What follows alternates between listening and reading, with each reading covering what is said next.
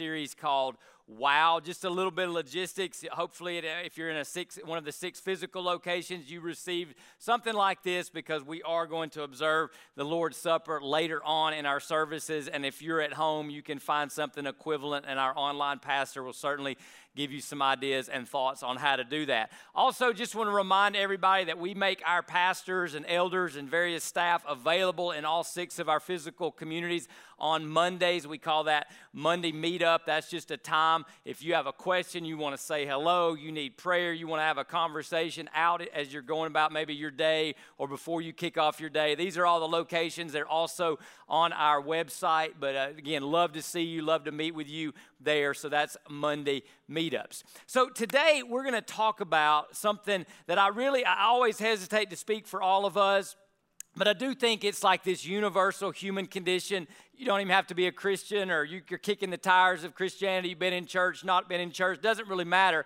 All of us would say something to the effect of, hey, if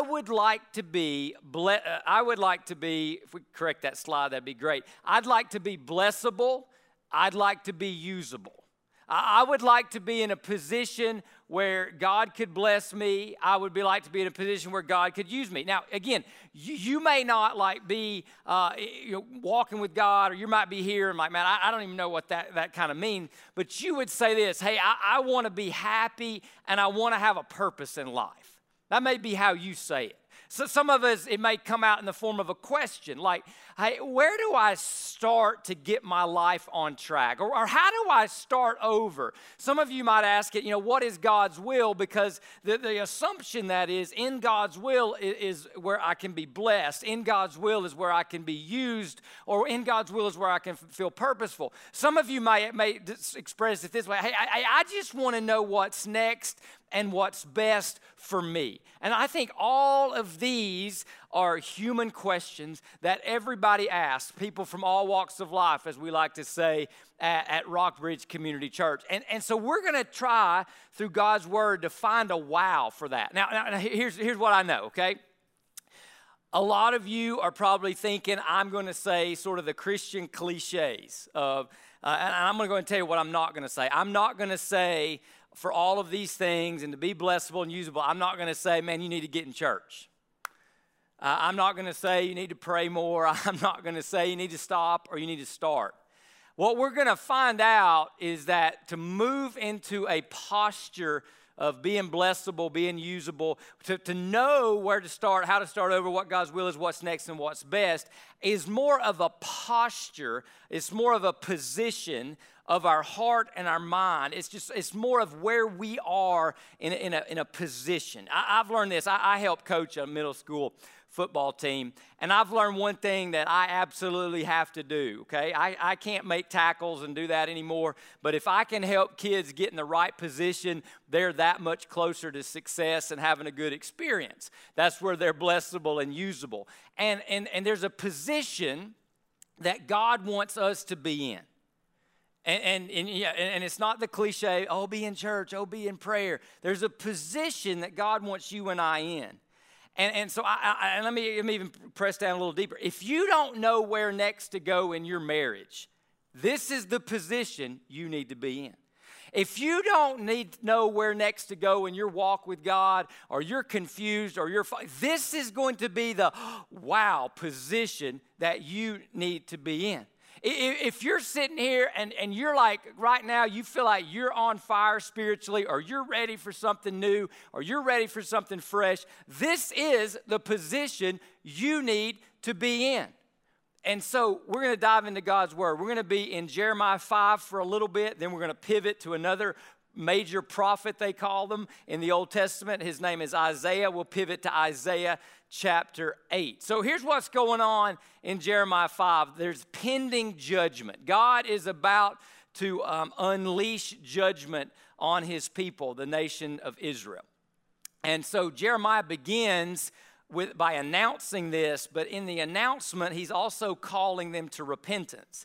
And if you have time, you can read the first half of Jeremiah 5, but they talk about all these sins that the people are committing, the behaviors. They're overlooking the poor, the rich are greedy, kind of the typical stuff, right?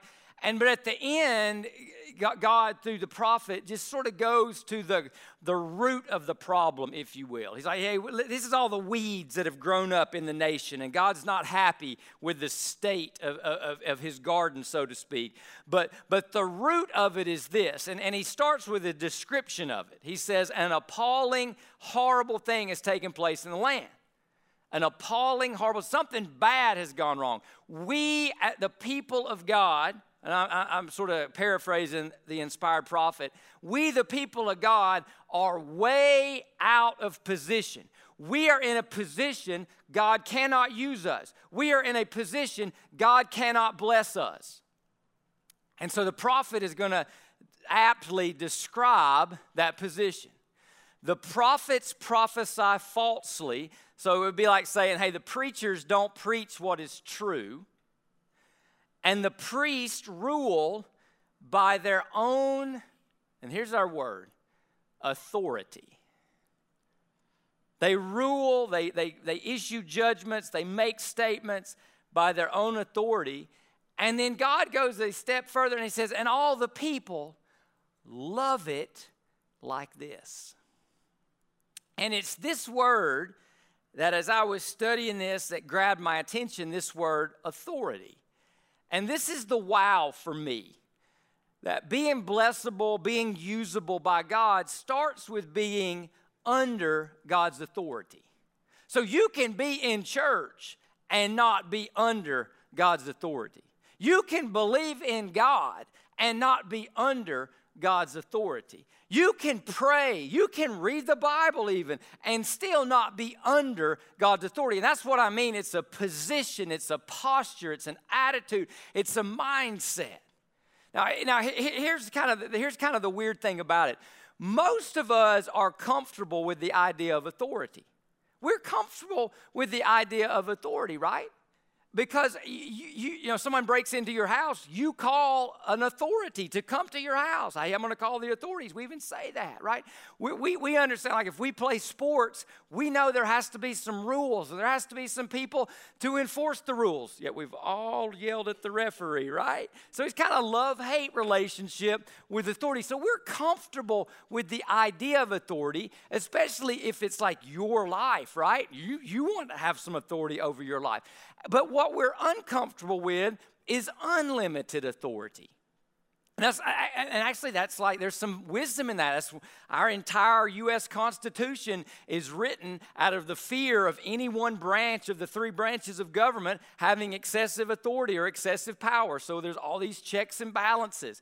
We structure churches in the New Testament model where the leadership of our church is not contingent upon one individual. It's a plurality of leadership through our staff and through our elders and our members, right? So we're uncomfortable with unlimited authority. And so this love-hate relationship shows up. Like if someone's robbing your house, you are thankful when the police shows up. Yet that same policeman can pull you over for a speeding ticket and you are no longer thankful for that policeman, right? You start questioning his authority because you had a reason to go that fast, right? So therefore, what do? We do it horizontally in our vertical or in our horizontal relationships. We want to put limits on authority, but that often translates and we want to put limits on God's authority. And that's where the tension comes. Because by definition, if there is a God, and there is, then he gets to be God, right? But we battle there. And what's interesting is the prophet Jeremiah strongly implies one of the limits that we put on God's authority. Remember that little phrase I read a few moments ago? And my people love it like this. They love it that their rulers and their priests just sort of tell them what they want to hear. They don't tell them truth. They tell them what they want to hear. Their priests rule by their own authority, and everybody stays comfortable. So one of the limits that we put on authority is our lifestyle. You know what I mean, right? If God asked you to change your lifestyle, and and most of us have some kind of idolatrous relationship with our lifestyle. And so if God asks you to change your lifestyle, suddenly, you know, we don't like God's authority. Or some of you are probably not yet Christians, or some of you maybe are Christians who haven't taken the next step, and the reason you haven't taken the next step is not because you're not in church. It's not because you don't believe in God. It's not because you don't own a Bible or a Bible app and haven't read the Bible. It's because if you take the next step, the lifestyle you love will be infringed upon if you give God that much authority. Look at the debates that go on in the national conversation, whether it's about human sexuality and marriage or abortion or anything. And it all comes down to, I want to do what I want to do. And it's lifestyle. But I'm suggesting, the Word of God is strongly suggesting, that happens inside the people of God as well.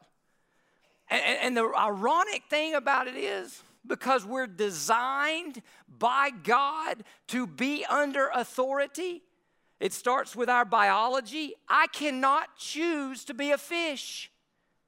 I cannot choose to fly. I cannot choose to be a woman. I'm under the authority of my Creator. One of the limits is our lifestyle. And the funny thing about it is, because you and I are going to be under authority, the limit we establish becomes a new authority in my life. My lifestyle can become the authority. And that's the crux of the matter, that one of the most strategic decisions is, who or what authority are you under presently, and who or what is the best authority for you and I to be under currently and in the future and certainly eternally.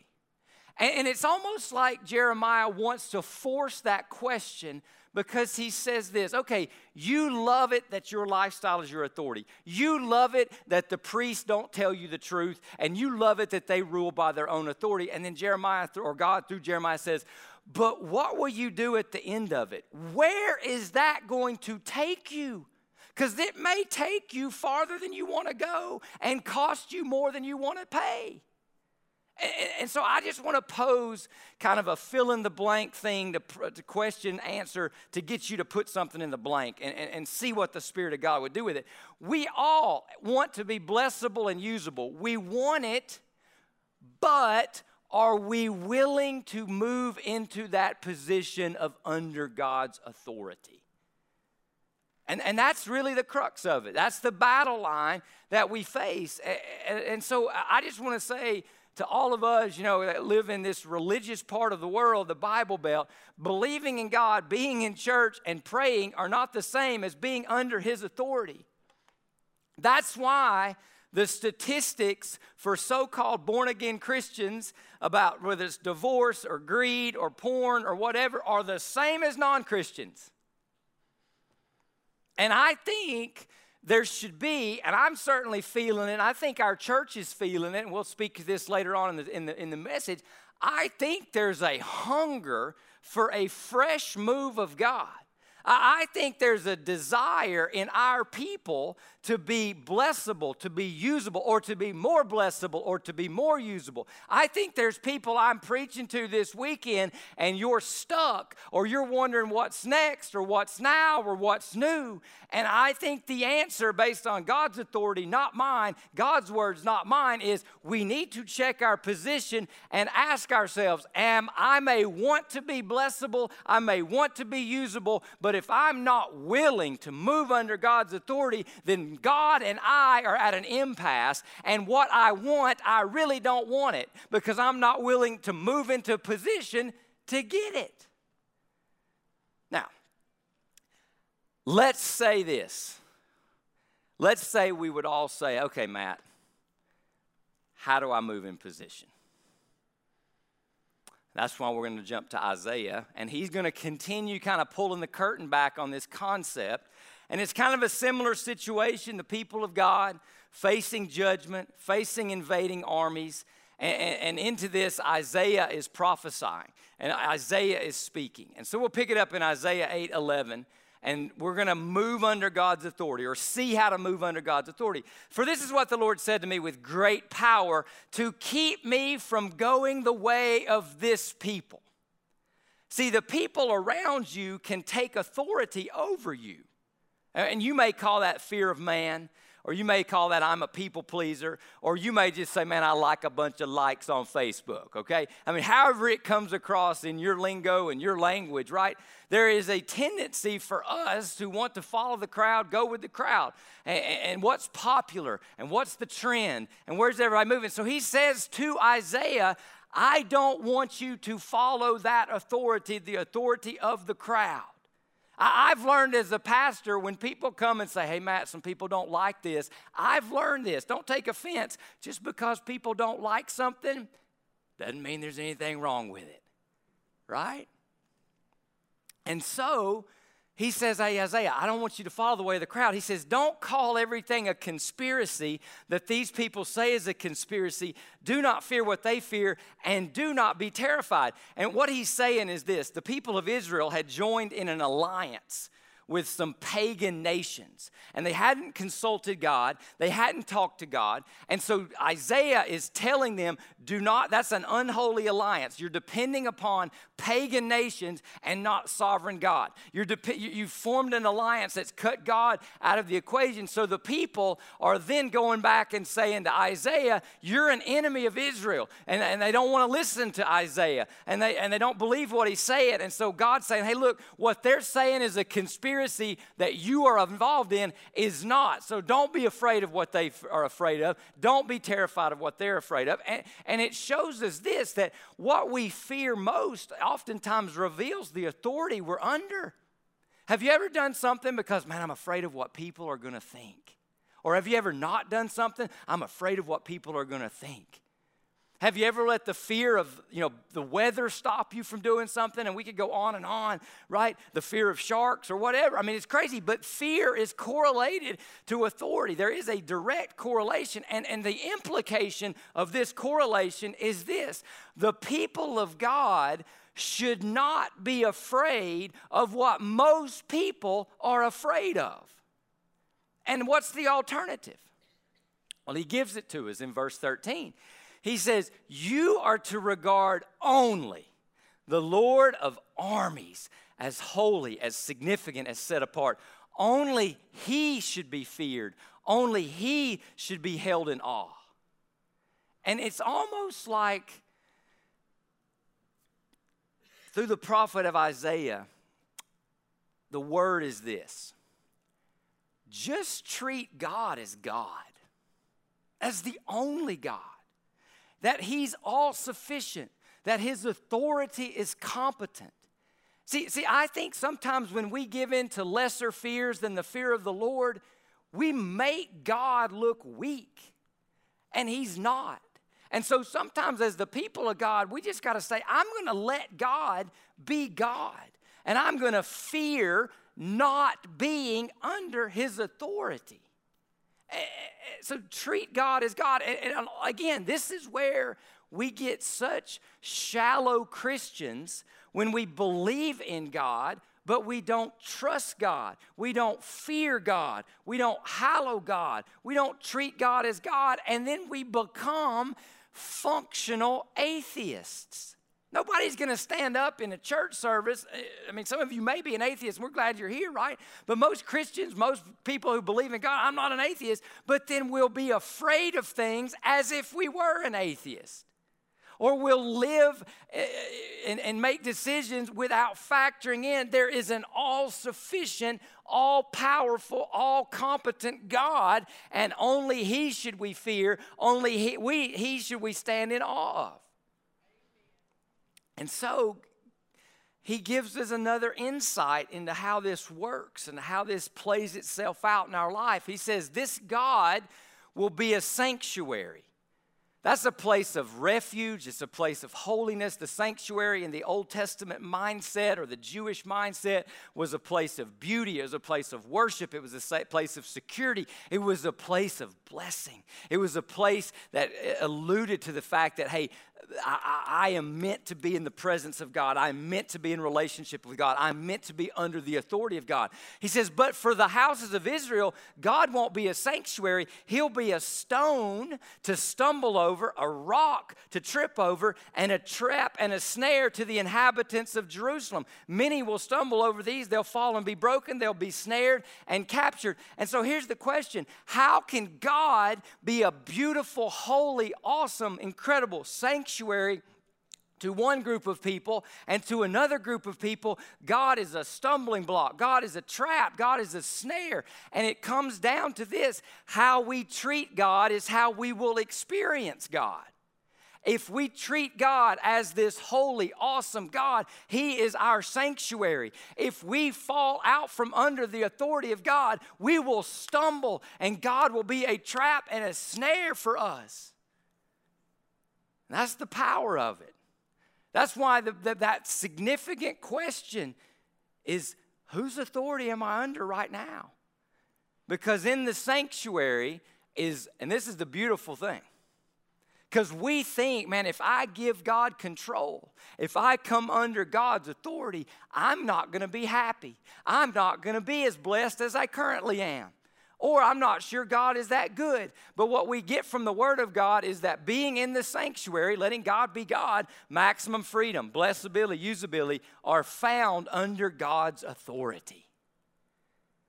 And what we do as people is we think, man, I will be more blessed and I'll be better off out from under God's authority, or at least with my money I will be, or at least with my sexuality will be, or at least with this decision I will be, than I am if I were under God's authority. We're like a fish that can see land, and we're like, man, I think it's better out there than in here.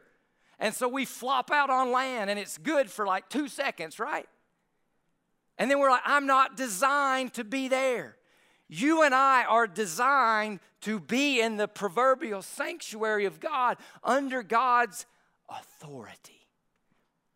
All right, how do we get there? How do we get to the sanctuary? How? What does that look like? The prophet tells us. He says, bind up the testimony, seal up the instruction, and I love the word we get. Among my disciples, not my believers, my disciples, my students, people who want to learn from me, people who want to assimilate and integrate the instruction, the testimony of God into their lives. And so that tells us how to come under God's authority. Living under God's authority cannot be separated from treasuring His Word. That's the wow.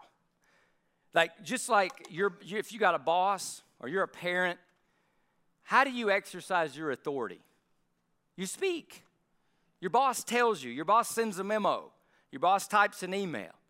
As a mom or as a dad, you tell your kids, here's the rules, here's the authority. And it's exercised through words. It's exercised from this. And so God has given us a word. And through Isaiah, he's saying, everything I'm telling you, you make sure it gets written down. You bind it up. You preserve it, because that's where my authority is found. That's where my authority is honored, from people, disciples who study my word, treasure my word, and apply it into their lives. Well, it goes on, you start to understand how ridiculous the people were and how crazy the situation was. And so here's what's going on in ancient Israel. When they say to you, inquire of the mediums and the spiritists who chirp and murder, shouldn't a people inquire of their God? Should they inquire of the dead on behalf of the living? So basically, they were discerning what to do by trying to talk to the dead. Now today, most of us, we have a little bit of chronological snobbery, right? And we're like, oh, that's ridiculous. No one should ever do that. Yet we'll read horoscopes. Yet we'll listen more to Fox News than God's Word, right? We'll take what someone posted on Facebook or on YouTube with one Bible quotation. Oh, my goodness, right? So we do ridiculous things, too, with this choice we have of what authority we fall under. And so into this ridiculousness, God is incredibly clear. He says, go to God's instruction and testimony. If they do not speak according to this word, there will be no dawn for them. Now, I'm going to tell you something. I struggled today, this weekend, to finalize kind of this message. And it was this phrase, no dawn for them, struck me. Because I think, I bumped into a guy outside the laundromat. I think, and we had this conversation, and I think there's a hunger for a dawn, a new dawn, a freshness, a revitalization, a renewal, a rejuvenation, whatever you want to say. And what this tells me is, look, there is no dawn. There is no the best is yet to come without being under the authority of God. And that all starts with the Word of God. Go to God's instruction and God's testimony. And that's such a clear, simple exercise. And the funny thing is, you know, I think we spend so much time in the church and like, how do I study God's word? How do I get to God? And we did a whole sermon on that back in the spring. And we introduced this method called HEAR, H-E-A-R, and you can find that on our website. But I just want to say this to our church family. Before we ask, how do I read the Bible, we really need to ask, will I obey the Bible? Because you can read the Bible, check, and still have no desire to obey the Bible. And if we don't, there's no dawn. There's no dawn that's coming.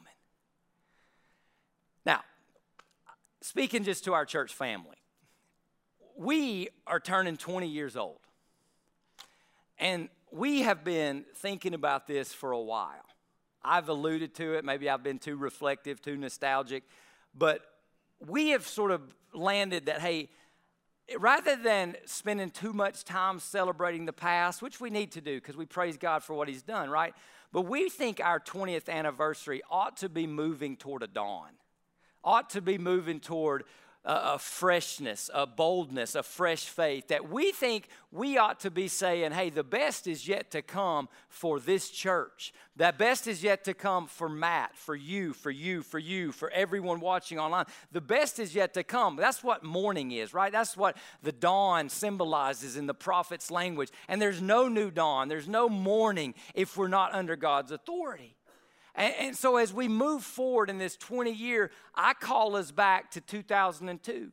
I call us back to the spirit of the 25 people who were in the living room saying, let's start a new church in Northwest Georgia and see what God will do.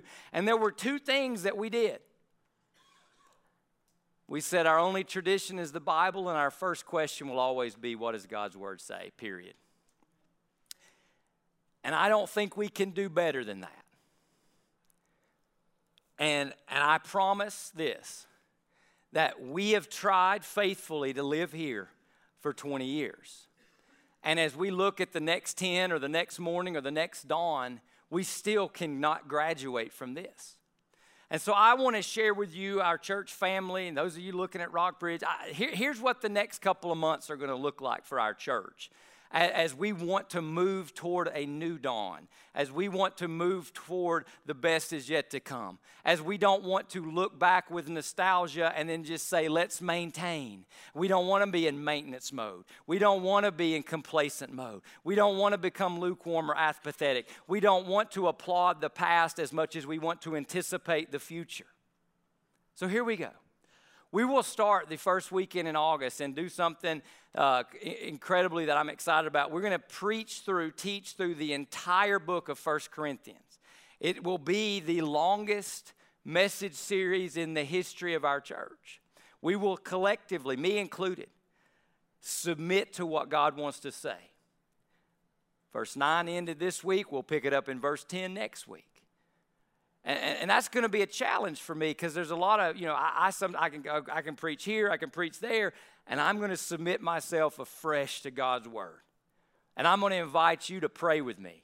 And we're going to provide resources from our discipleship team to help us maximize what God has to say to 1 Corinthians. Probably no more relevant book of the Bible to the 21st century situation we find ourselves in than 1 Corinthians. I'm fired up about it. We're going to call ourselves afresh as the people of God to a season of prayer and fasting. We're going to have 6 services on 6 consecutive Wednesday nights. We normally have one a month. We call it First Wednesday. This will be Wednesdays at 6:33. 6:33 because of Matthew 6:33, which tells us to seek first the kingdom of God, and all these things will be added to you as well. And we are kingdom seekers. It's our very first core value. This will be a time where we ask everyone to pray and to fast and to come together. I'm encouraging you now, families, small groups, church members, checking us out, wherever you're at, would you go ahead and be intentional about setting a goal and say, hey, I'm going to make 4 of these. I'm going to make 5 of these. You may have never come to a First Wednesday service, so try to hit 2 of these services. We'll have a theme every week of how we're praying, how we're fasting, and how we're seeking God for. And I want to say this because I know as soon as I put up 6 dates, there's a lot of woo. We have to be willing, what I said earlier, to adjust our lifestyle to experience full life in Christ. So when you're thinking about fasting, don't get intimidated. Do something for 24 hours or 12 hours that noticeably affects your lifestyle. Skipping a meal affects your lifestyle. For some of you, not going to social media affects your lifestyle. For some of us, not having 15 cups of coffee or Red Bull, whatever, affects your lifestyle. So you and God work that out. But let's all come together and seek God in a fresh way. August 3rd, our theme, our focus, we will seek the Holy Spirit. August 10th, we will seek breakthrough for needs, for addictions, for deliverances, for people experiencing spiritual warfare. And we'll provide more information as we move forward. And then the anniversary weekend of our church is the weekend after Labor Day. So that will be September 8th for our Rockbridge PM Thursday night service. It will be September the 11th for our Sunday services. And we'll launch into Serve the City, where we go out into our 6 communities and have various mission projects through our Hope partnerships. And our third mark of a disciple is one who lives sent, and we'll go get to do that. But I just want to say for this weekend, this will be a weekend we are going to pray, and we're going to ask ourselves, who is at least one person I can invite and bring to church with me? Who is one person far from God that I want to help come closer to God? And so I'm just going to ask you now, go ahead and be thinking and say, God, who's my one? Some of you already know. Some of you are praying. But this is how this church went from 20-25 people. Is you know what the 20-25 people were doing before this weekend in 2002? We were writing names down. If a plumber came to our house, we're like, hey, do you have a church home? Yeah, I do. Praise God. Thank you. No, I don't. Hey, you ought to come to Rockbridge on September 8, 2002. I'd love for you to be my guest, right? And then something I think is incredibly important is we have totally revamped or are totally revamping our membership and our partnership situation. Become a member of our family and partner with us on the mission God has given us. And we're calling that all in. Calling that all in. It's countercultural, right? It's counterculture because we don't want to commit to anything. But God's word is clear, right? We want to commit to God's family. We want to commit to God's mission. If you're currently a member of this church, we're going to encourage all members, myself included. Nobody's been a member of this church longer than Beth and I, right? I'm going to go back through this and renew my personal commitment to my church to be a member of this family and partner together with you on God's mission. If you're not yet a member of this church, but that's your next step, we're going to make this abundantly clear how to do this. It'll start in mid to late September, but we're going to invite ourselves to go all in and be a part of God's family. And the beautiful thing about this, remember what he said, God, bind the instruction and the testimonies for all my disciples. See, membership in the church is part of discipleship to Jesus Christ. We can't divorce the two. They're connected and they're related. So membership is not I'm a member of Netflix, I'm a member of the country club. Membership is I'm a disciple of Jesus. I'm all in with a local family of God. They're my spiritual family, but they're also my partners to live sent and show the world the message of Jesus Christ. Now, that's a lot of logistics. It's a lot of details. There will be a blog, an email blast from me that you can find on our website or sign up for, or you'll get it if you've gotten those before. That'll come out the first of this week, and it'll remind you of this, and we're going to be talking about it. But rather than get lost in all of that, let's focus on this. Because really we're just saying, hey, we want to build our life. We want to base our future on God and what God has done. And there's two critical questions that both get answered at the cross, where Jesus died for me and Jesus died instead of me. The first question is this: can I trust God? To put myself under God's authority, I have to trust God. So is God trustworthy? God's trustworthiness, God's goodness are displayed on the cross because he did this for you and for me. He did this instead of you and instead of me. But the second question is probably the most important question. If I can trust God, and the message of Jeremiah, and the message of Isaiah, and the message of the cross is you can. The second question is the most important question. It's, will I trust God enough to come under his authority, or to come more under his authority? And for that, the cross is actually a place of self-denial. It's actually a place where part of Matt Evans has to die daily. It's a place that to get into the sanctuary where maximum blessing is found, I have to be willing to die to my desire to be my own authority. So we're going to take the Lord's Supper. And I just want to ask you to allow this to be a time of reflection, and also a time of affirmation of the trustworthiness of God. But also it may need to be a time where part of you is willing to die. The part of you that wants to be in control. The part of you that wants to have the steering wheel of your life. Or at least the steering wheel in this area of your life. And that maybe there would be freshness of all of us coming back under the authority of God. Hungering for a new dawn. And there's no new dawn if we don't cherish the living word of Jesus. And the written word of the word that he's preserved for us. And then as we move forward, we're saying as a people of God, God, we want to build our life on who you are, on what you've done, and the word that you've given to us. And so we remind ourselves as we ask, can I trust God?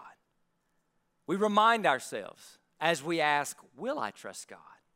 That on the night Jesus was betrayed, after he had given thanks, he took bread and he broke it and he said, take, eat. This is my body which is broken for you. In the same manner, after supper, he also took the cup and he said, this cup is the new covenant in my blood which is poured out for you. It says, for as often as you eat this bread and drink this cup, you proclaim the Lord's death until he comes. So we're going to take the Lord's Supper. But let's also take position under the authority of God. Let's pray together. God, we're praying for revival, for renewal, for reawakening, for awakening. God, we're praying for the dawn. I believe we're hungry for it, God. I know we need it. I know I need it.